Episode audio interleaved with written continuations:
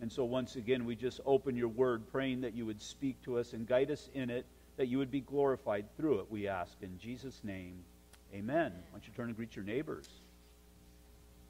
How you doing, Martin? Hi, Penny. What? Steve. Oh, is he? Oh, okay, I got to talk to him. Greetings. Welcome. what? No, I. Go ahead and turn your Bibles to the book of Ecclesiastes, chapter 7. We'll be picking up at verse 1. The preacher, more than likely Solomon, is examining life under the sun. He's trying to make sense of things apart from a relationship with God and we've seen he kind of looked down from his palace over society and was bringing up certain truths and certain things that even confused him. And then it's as if he decided to go amongst the people, and now he's looking at society from ground level, if you will, and he's, he's just looking and seeing the the realities of where man's wisdom leads him to and where, well, man's wisdom, the end result sooner or later is going to be foolishness and a life apart from God. And then he sees where the wise person, the one who does put their trust in the Lord, and really what difference that makes. And again, it's something that we all have to consider. What difference has your belief made? What difference has your Christianity made in your life? If your Christianity has not made a difference in your life, you need to examine yourself. Are you truly right with God? Are you a Christian in name only, or are you born again believer? This morning, it was the purpose we celebrated the communion meal. And as we celebrated the communion meal, the idea is, is that bread and this juice, it becomes part of who I am. And our beliefs, again, they become part of who we are. Now, what the preacher is expanding upon is what he first presented back in chapter 1, verses 12 through 18. It says, I was preacher over I was preacher, king over Israel and Jerusalem. And I set my heart to seek and to search out wisdom concerning all that is done under heaven. This burdensome task God has given the sons of man, by which they must be exercised. I have seen all the works that are done under the sun, and indeed all is vanity and grasping for the wind. What is crooked cannot be made straight, what is lacking cannot be numbered. I communed with my heart. And the idea is, I looked inside of myself, saying, Look, I've obtained greatness and have gained more wisdom than all who were before me in Jerusalem. My heart has understood great wisdom and knowledge, and I set my heart to know wisdom and to know madness and folly and I perceive that this is also grasping for the wind. There's no real substance in it apart from God. In verse 18, he comes to this one of his first conclusions For in much wisdom is much grief. He who increases knowledge increases sorrow. There was a poem by a man named Thomas Gray. It's called Ode on a Distant Prospect of Eton College. This man was looking at these students as they were going about their lives, as they were playing games, as they were going to, uh, going to their classes. And he was just looking at them and thinking, oh, if they really knew, if they only knew what lay before them. It goes, alas, regardless of their doom, the little victims play. No sense have they of ills to come, nor care beyond today. Yet, ah, why should they yet know their fate? since sorrow never comes too late and happiness too swiftly flies. Thought would destroy their paradise. No more where ignorance is bliss, tis folly to be wise. And he's saying they, they, they, it's good that they're able to live in their cocoon because when they get out of college, then real life is going to hit. And then they're going to understand tragedy and they're going to understand loss again, we have to see that we're looking at this apart from a relationship with God. And without God, how lost man truly is. I'll never forget, we have this picture. It's my favorite picture of our wedding day. It's a picture of Terry and I. We've just gone through the ceremony. We've walked down the aisle, and the, I, we didn't notice the photographer, but just we just came out of the church, or just coming to the back of the church, and he took this picture, and the picture just displays the relief that we have is finally this whole wedding thing is going to be over and we're able to move forward. And when I look at that picture, it always touches my mind if those two innocent kids only knew what lay before them. You know, just, just all of the, the hardship, the joys, without a doubt, but just everything that life has to offer. The kids that we were going to have, the grandkids that we have now. And I look back and looking at those innocent, that innocent picture, I realize they didn't really have a clue. You had dreams and aspirations, there's no doubt about that. But life, life in the Lord, God directs us in the direction that we should go. And as He does, you never know where that is going to take you. And so the preacher is examining wisdom in detail, and he even comes to the conclusion that apart from God, it seems as if it's better just to be ignorant, just to go about life and, and not being concerned in what the end is, and even ignoring the end day. And so many people do that. I was talking to one of the brothers who was gone door to door, and he was with a couple of other people, and one of they, they developed this conversation with this man at his doorstep. And as they were talking to this man, one of the brothers was kind of arguing back and forth the Christian position and all this. And finally, the guy says, You know what? I've had enough. We're not getting anywhere in any of this. I'm not going to convince you. You're not going to convince me.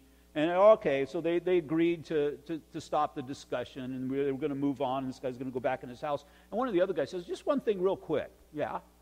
If you were going to die today, where would you end up? And it just stopped the guy right in his tracks. So often we want to argue and we want to make our point and all of that. But see, the, the biggest part of Christianity, or at least sharing the gospel, is getting people to consider. Getting people to consider their own situation because people spend a lot of time ignoring their situation, ignoring that another day older, ignoring the one day that oh, I'm going to die. We had a funeral here a couple of weeks ago. Man was relatively young, he was 66 years old and it came time for, for him to go home. Was he ready? He proclaimed Jesus Christ as his Lord and Savior. He was. He, he took care of business, if you will. But we have a world out there that's perishing in unbelief.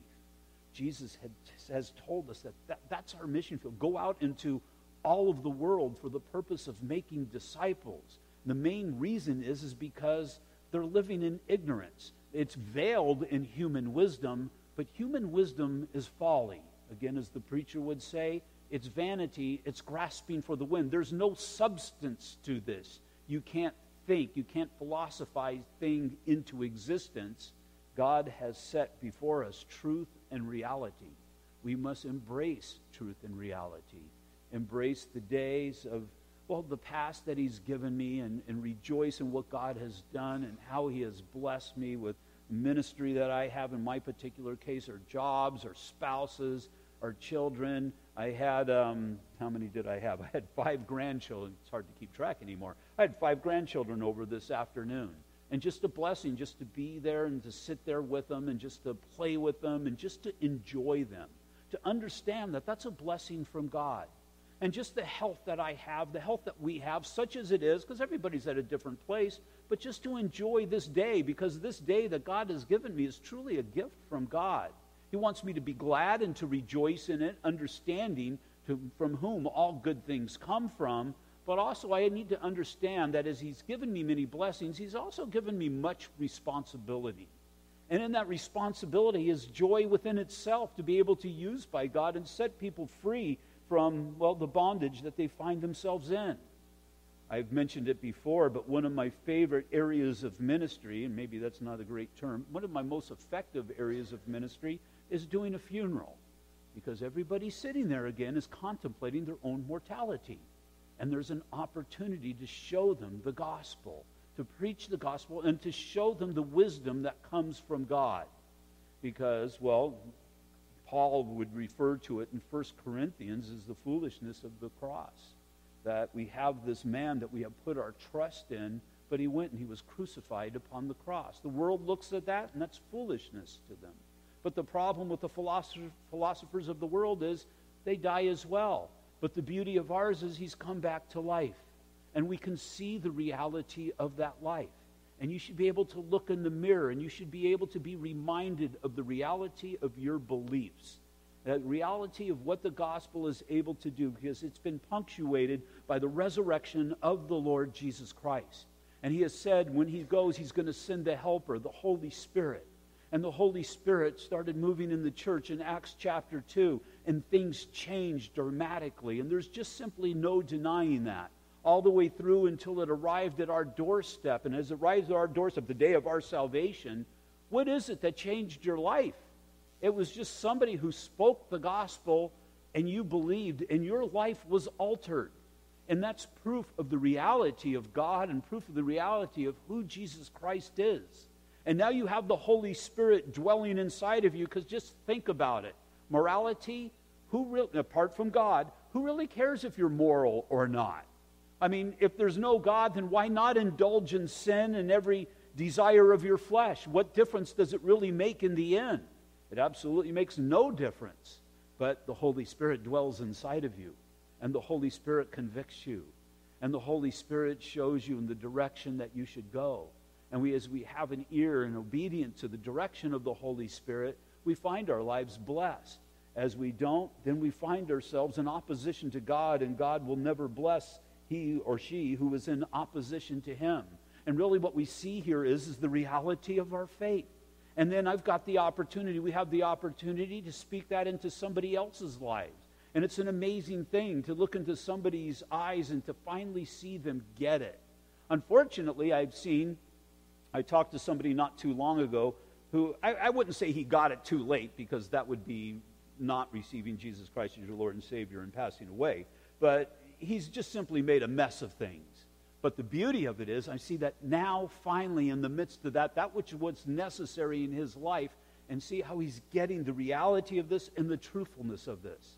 This isn't just another religion, as we've said so many times, but you can't let this get past you as a cliche. This is a relationship, a relationship of give and take, a relationship of communication, of a relationship of, of spending time together, and, and again, everything that a relationship involves. And it's the beauty of Christianity that we have a God that cares for us and enters into our lives and intervenes in the situations and circumstances of our lives. And so we've got to be aware of that. And so the preacher, he's entering into society that doesn't seem to be aware of it. Now, more than likely, as we've said so many times, this is probably Solomon. And Solomon's entering into the society of these people who are supposed to be God's people, but it seems they've gotten all caught up in their lives They've gotten caught up in their jobs. They've gotten caught up in so much that no longer do they recognize the hand of God as the hand of God has moved in a powerful way and will continue to move in a powerful way. And so the first thing that he sees in chapter 7 is the value of a good name. Chapter 7, verse 1 A good name is better than precious ointment, and the day of death than the day of one's birth.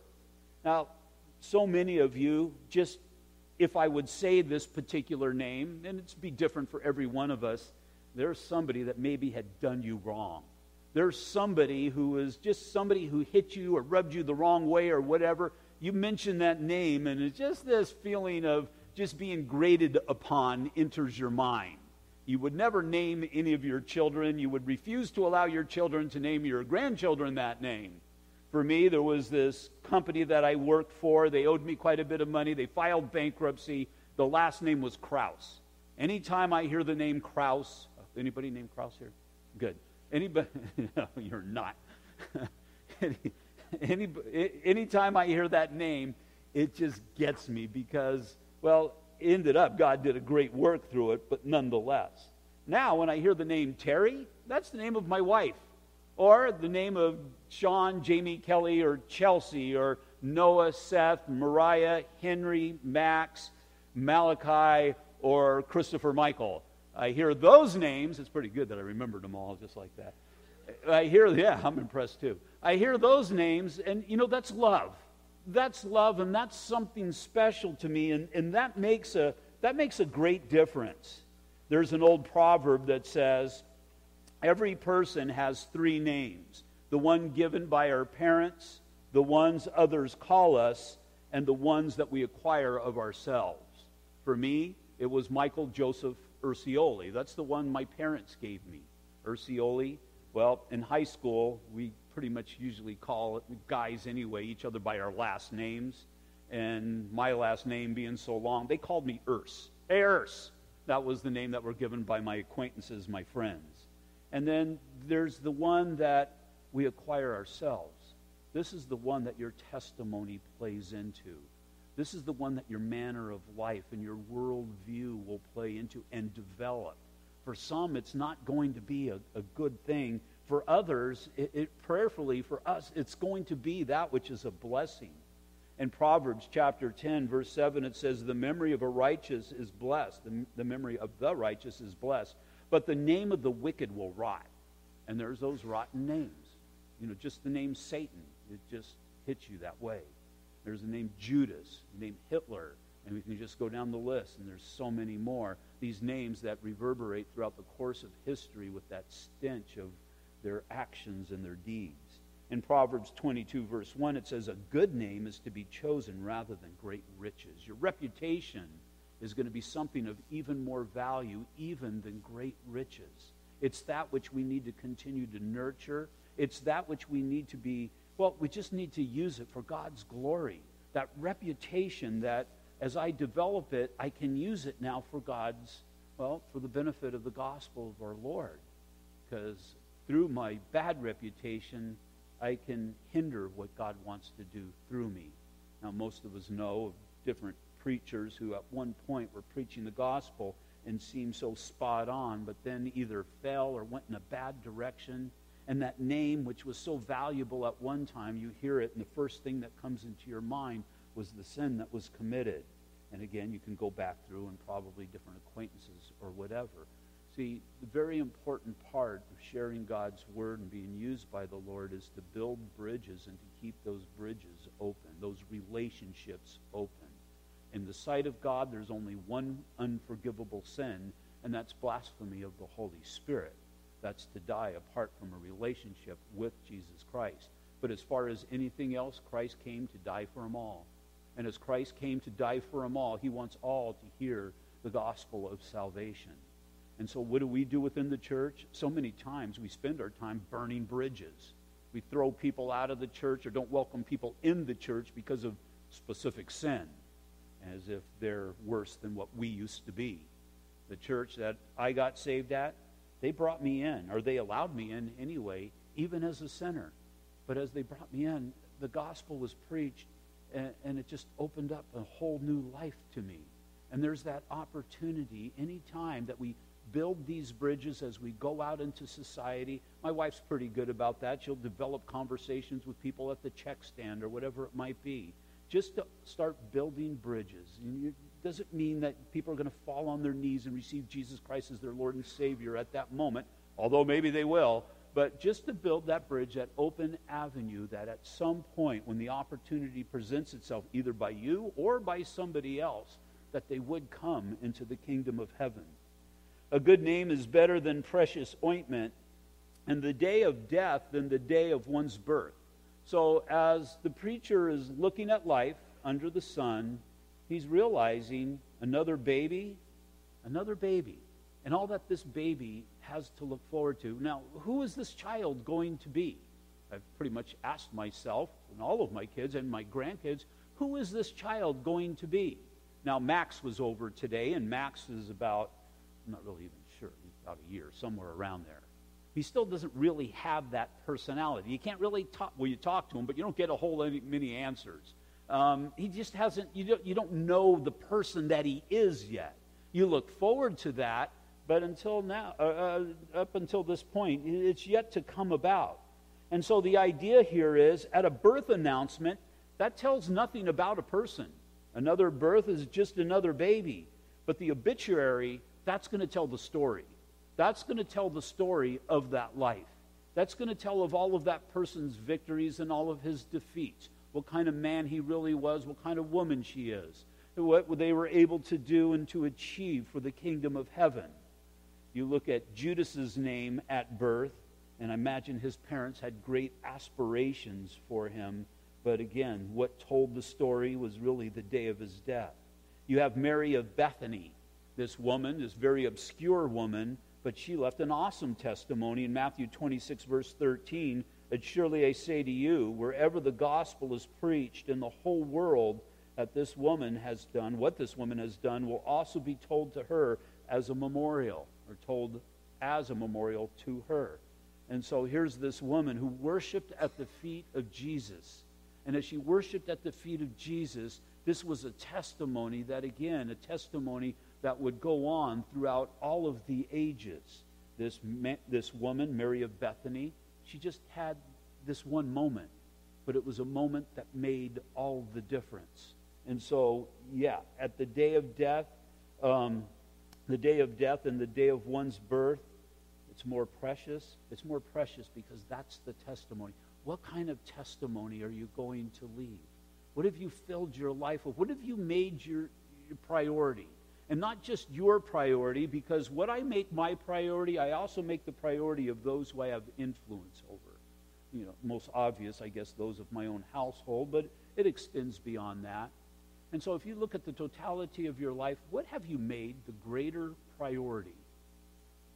We can make sports a great priority in our kids' lives but that's more than likely only going to last the time that they're a kid. I seriously doubt, and I can almost guarantee, not one of our children in this church are going to go on to play professional sports. But we'll put hours upon hours. Sports aren't a bad thing. I, am looking forward to going to my grandkids' games. I love going to my kids' games. But again, where's the priority? In, in playing a musical instrument or something along those lines, dance class yeah, all of those things are good. They're even important to a well rounded person. But where is it that I put my priority? When my kids look at me, what do they make the determination that is important to dad? Not so much what dad will do or dad will begrudgingly do, but what's important to dad. That's something that the Lord spoke to me very early because there's times, just like everybody else, you don't feel like getting up and going to church. There's times when you don't feel like doing devotions. And if I'm trying to skate on the devotions, it, it, it, you know, just look at this way from this perspective.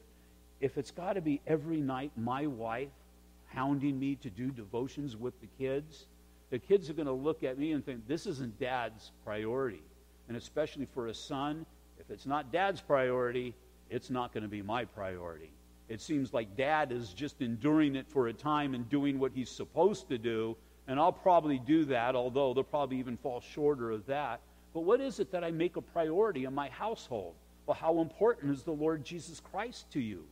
If the Lord Jesus Christ is your life, that'll be the chief priority of your life. Your kids will see that, and that which you make a priority, sooner or later, they'll make a priority in their lives as well.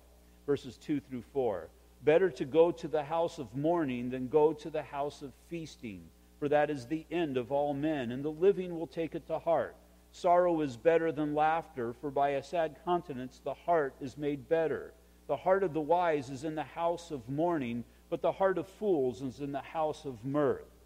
If there is no hope after this life, then let us party hardy and ignore, well, just ignore anything that tells us to live a moral life, because really, what difference does it make? But as we understand God has placed eternity within our hearts, there is more. There is so much more. And so that's what the preacher is talking about. It's these people who are mourning have a better perspective upon life than these people who are engaged in mirth or celebrating or constant partying and all. The constant partiers, it seems as they're trying to ignore the inevitable. Those people who are mourning, they're looking the inevitable straight in the face. And again, that's what happens at a funeral. Every person sitting there is looking at the inevitable, especially when there's a casket there. They're understanding, they're realizing, well, they're thinking of that day when that's going to be me. And, and, and they're, they're contemplating these things and they're thinking these things through. And that's why it's such a fertile ground to be able to give the gospel of the Lord Jesus Christ. The wise man, he prepares for the future. And as he prepares for the future, whatever comes his way in the Lord, he's ready to deal with it. And especially how much more so the day of our death. As I pointed out so many times, the philosophies of men, they fall off the end of the table at the day of death. Man cannot philosophize death, and so we'll throw some sort of band aid on it as far as when you die, you just cease to exist. That kind of helps us to feel a little bit better in this life. Or maybe you're going to be reincarnated and you're going to come back as something better. I mean, really? I mean, do you even really want to go through life all over again? No. God has placed eternity within our hearts. It's appointed for man to die once and then the judgment. And so we all have that day of our appointed death.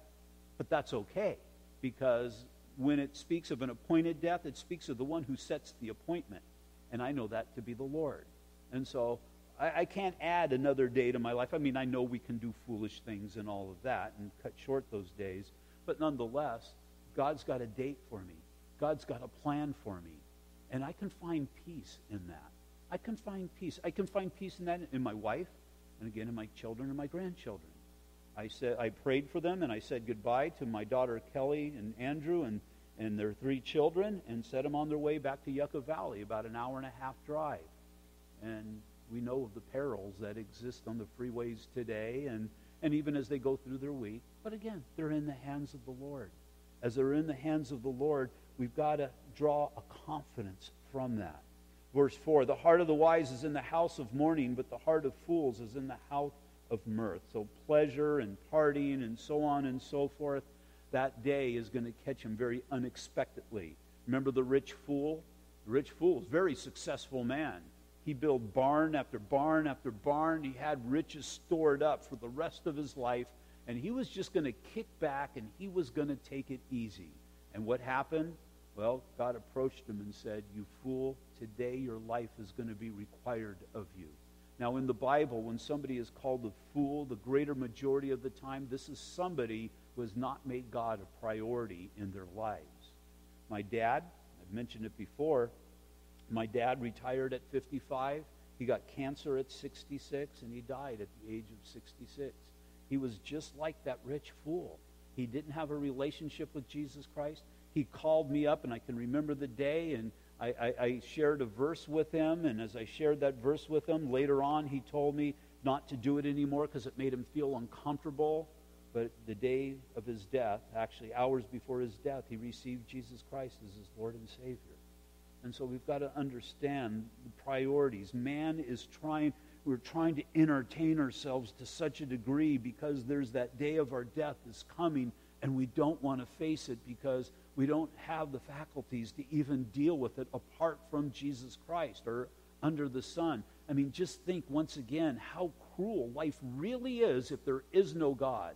And you have to go through all of the hardships and all of the trials that you go through, and then at the end you get sick and you die.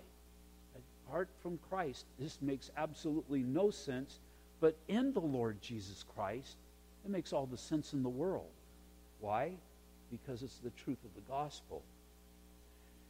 Secondly, he's going to look at the value of a rebuke in verses 5 and 6. It is better to hear the rebuke of the wise than for a man to hear the song of fools. For like the crackling of thorns under a pot, so is the laughter of the fool. This is also vanity, or this is also without value. I'm a kind of person that, for whatever reason, I just don't like to be corrected it's not something that is enjoyable to me.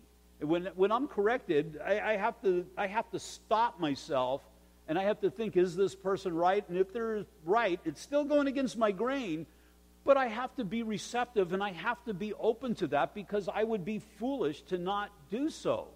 And so here, here we have this value of rebuke and this value of correction.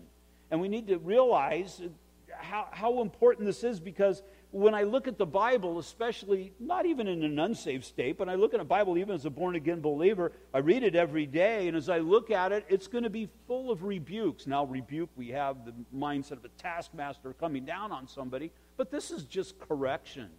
It's just correction in the direction that I'm going, that if I'm going in the wrong direction, praise God. Praise God that He speaks to me or He sends somebody to speak to me in order to send me right. Most of you know I write a daily devotion and I post it on Facebook. And uh, I don't remember, it was, it was, about a month ago or so, and, and I, I quoted Timothy, the love of money is the root of all evil. But I didn't state it that way. I said, money is the root of all evil. Now, anytime I quote that verse, I point out that it's not money that's the root of all evil, it's the love of money for all that's of all evil, but it just got past me. And this lady, and I, I don't even know who she is, she, she was a friend of a friend that liked um, our, our church site in order to get the devotions, and she'll like them every once in a while. Well, she just read, you may want to change that it's not the love of money, it, or it's not money that's the root of all evil, it's the love of money that's the root of all evil. And there's, there's a rebuke. You know how much time I put into writing these devotions? And who are you to think? No, and I, I, I, first I was beside me. How can I do that? I know better than that. And the first thing is, okay, I'll change it, but I'll erase the rebuke so nobody sees it. But God spoke to me on that. He says, Really? Really? Is your pride really that bad? So what I did was I liked it. I, you know, thanked her for, for, for saying that. I went through and I edited it and I just left it on. About an hour later, she went and she uh, deleted it. But the thing about it was, here was a woman who appreciated the truth being expanded upon in daily devotions. And here she is, she sees something that, you know, she knows that I wasn't trying to teach falsely, I assume. Just as just a woman who's pointing out there's, there's an error here.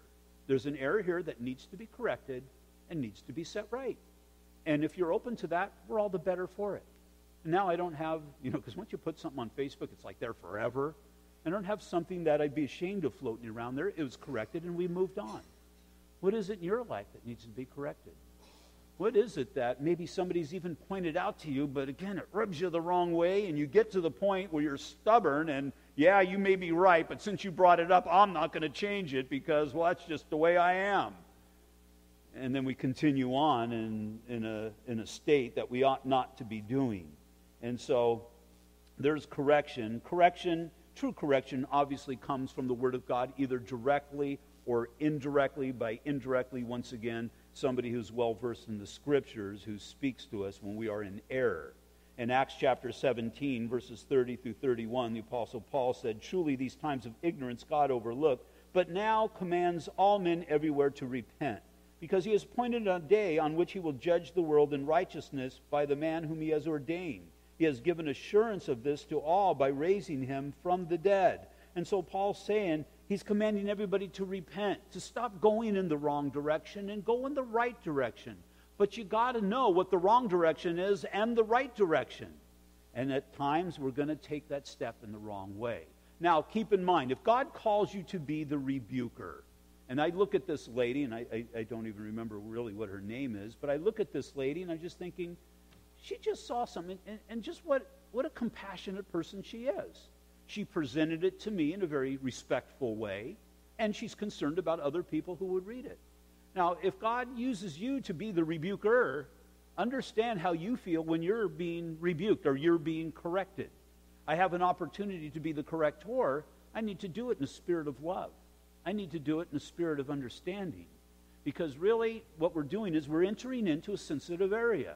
The problem is, so many people enjoy being the rebuker because what does that do? It, it, it, knocks them down and it builds us up.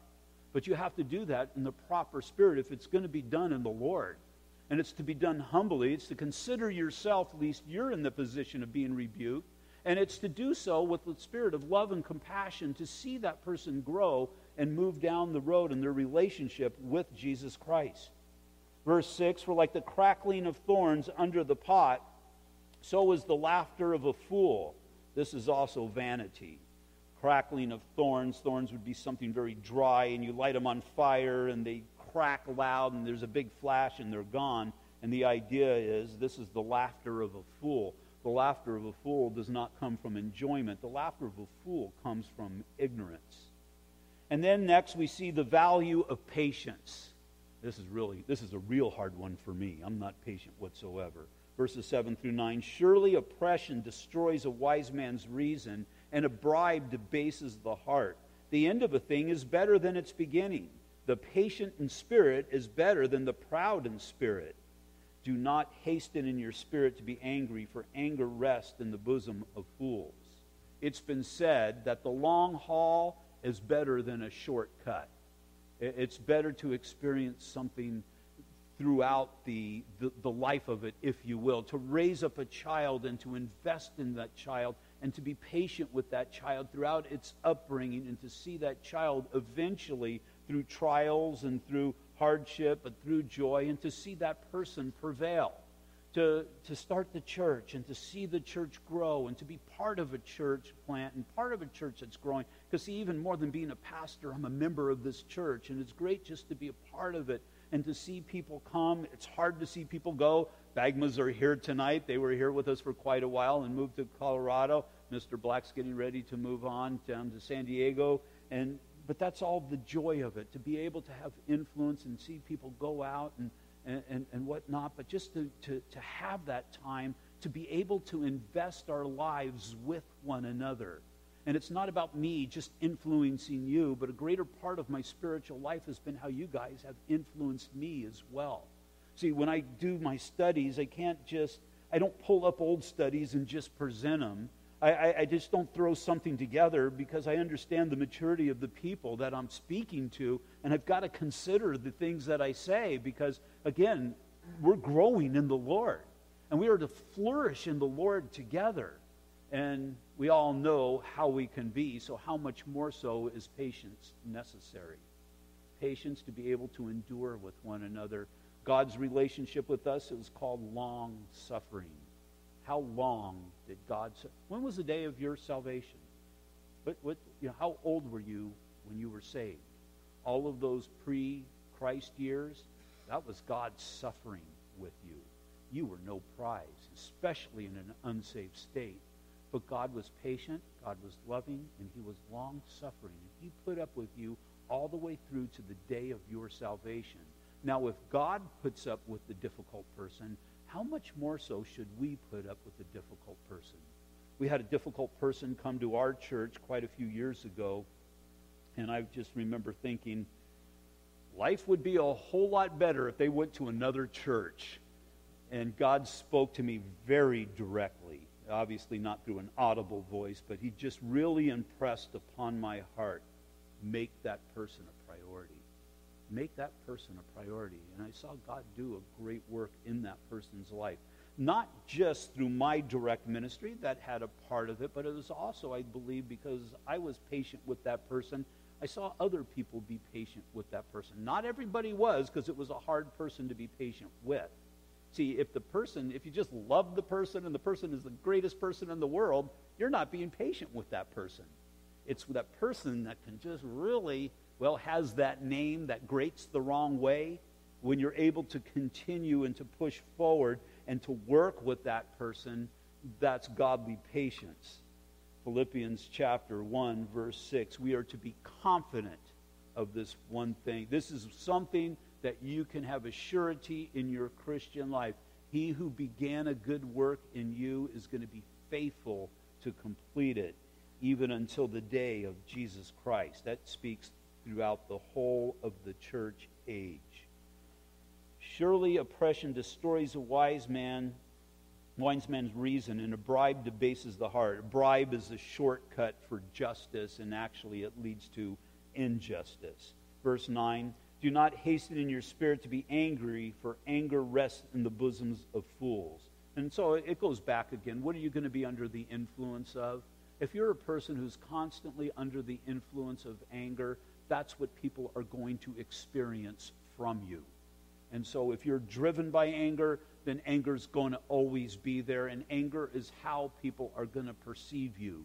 If you are filled with the Holy Spirit, you're going to be driven by the Holy Spirit, and people are going to perceive you as being of the Holy Spirit. They may not say, hey, Mike's of the Holy Spirit, but they'll realize that there's something different about you.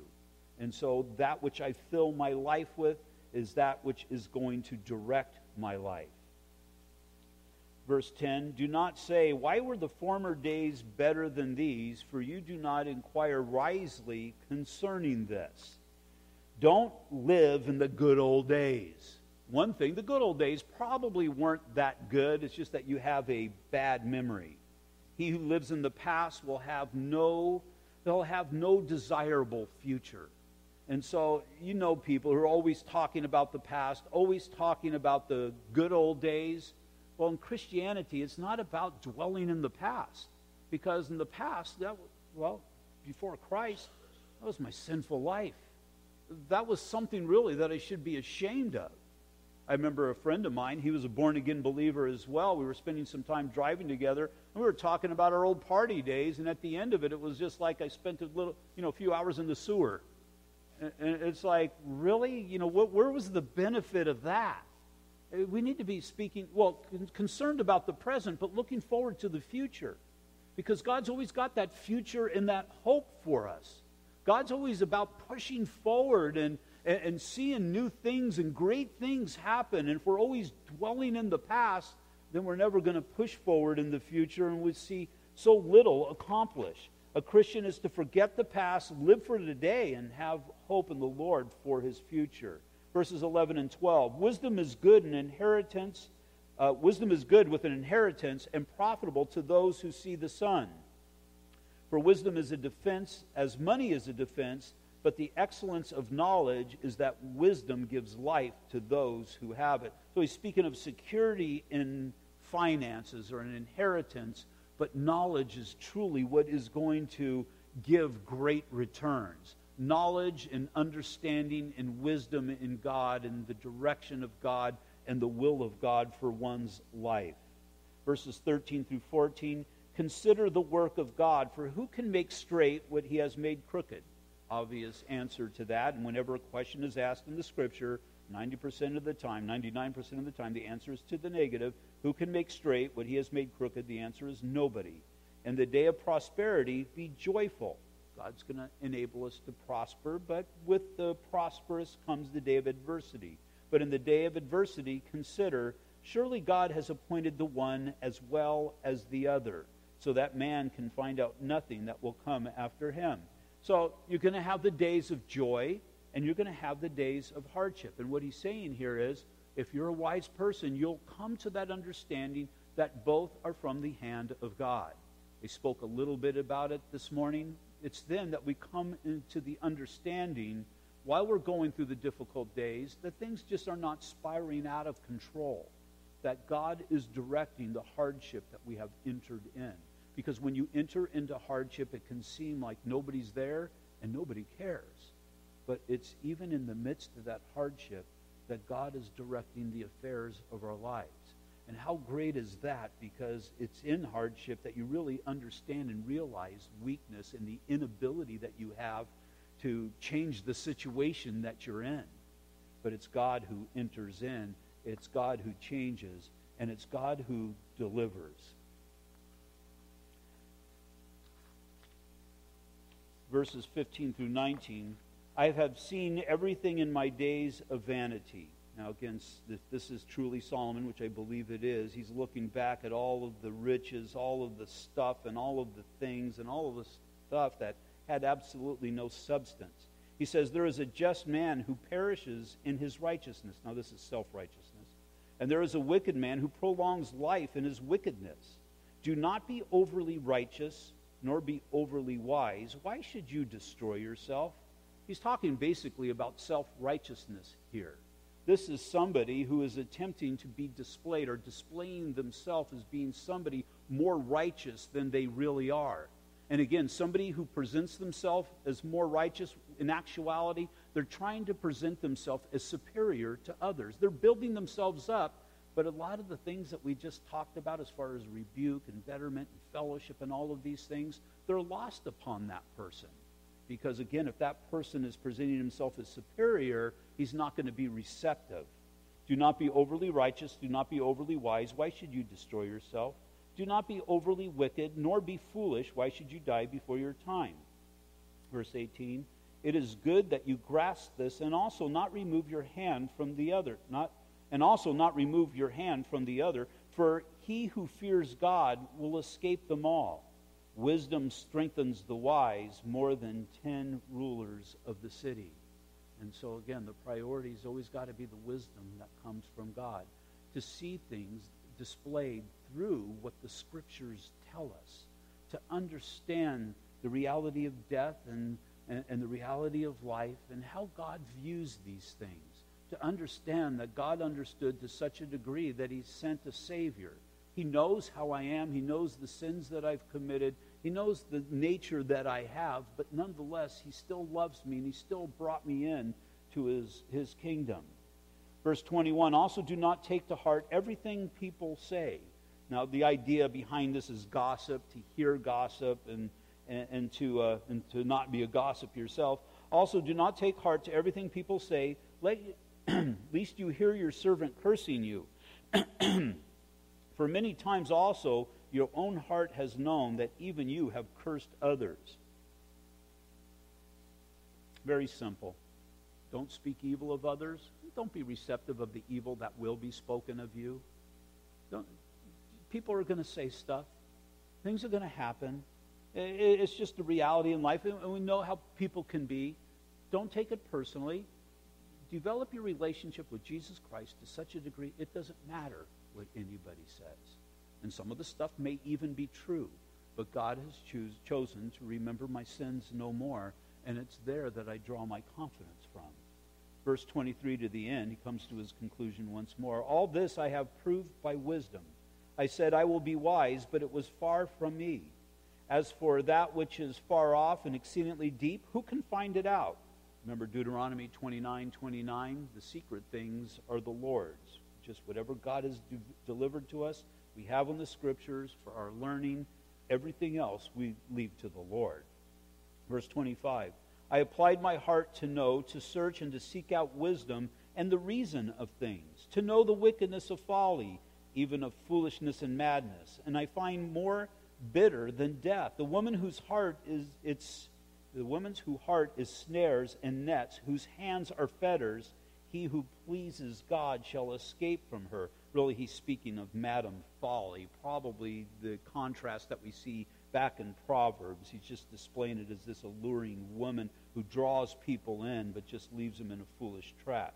But the sinner shall be trapped by her. Verse 27 Here is what I have found, says the preacher, adding one thing to the other to find out the reason, which my soul still seeks, but I cannot find. One man among a thousand I have found, but a woman among all these I have not found. He's just speaking of the dynamic that existed within a society that a woman that was within the household would be a little bit more gullible than a man who was out in the world of that day. Verse 29 Truly, this only I have found, that God made man upright, but they have sought out many schemes. When he says he made man upright, he's made man with the ability to seek out true godly wisdom, to seek out the Lord, the Lord as that catalyst of the gospel has been presented, that man would truly come to that understanding of who Jesus Christ is. Now we live in a world where there's many other philosophies, there's many other religious beliefs. This would fall under the headings of the schemes. But the idea here is, is that God has created me with the ability to be able to receive of the information of the gospel to be able to digest it, to be able to understand it, and to be able to receive it. If God did not create us, create us that way, it would be a great tragedy. It would be foolishness because how could we truly receive? But God presented the gospel in such a way that it was undeniable to us and it was an attractant to such a degree that we came into God's kingdom. And we need to understand the wisdom of God that is within our lives the wisdom of God in the situation today. We look and see how the world is going today and the direction that things are going, and it seems to just seem to be absolute futility. But it's always in those times that the, that the church has been able to flourish. Why? Because the worse things get, the more people will cling to what they know to be truth. We have the truth. God's word is his truth.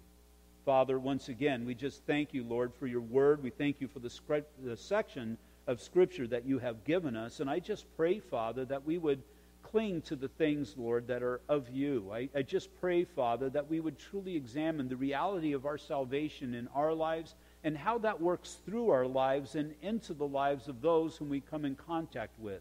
Father, I pray that we would be a people who are busy building bridges, that we would not hinder the gospel as it goes out, but Father, we would be those who perpetuate it.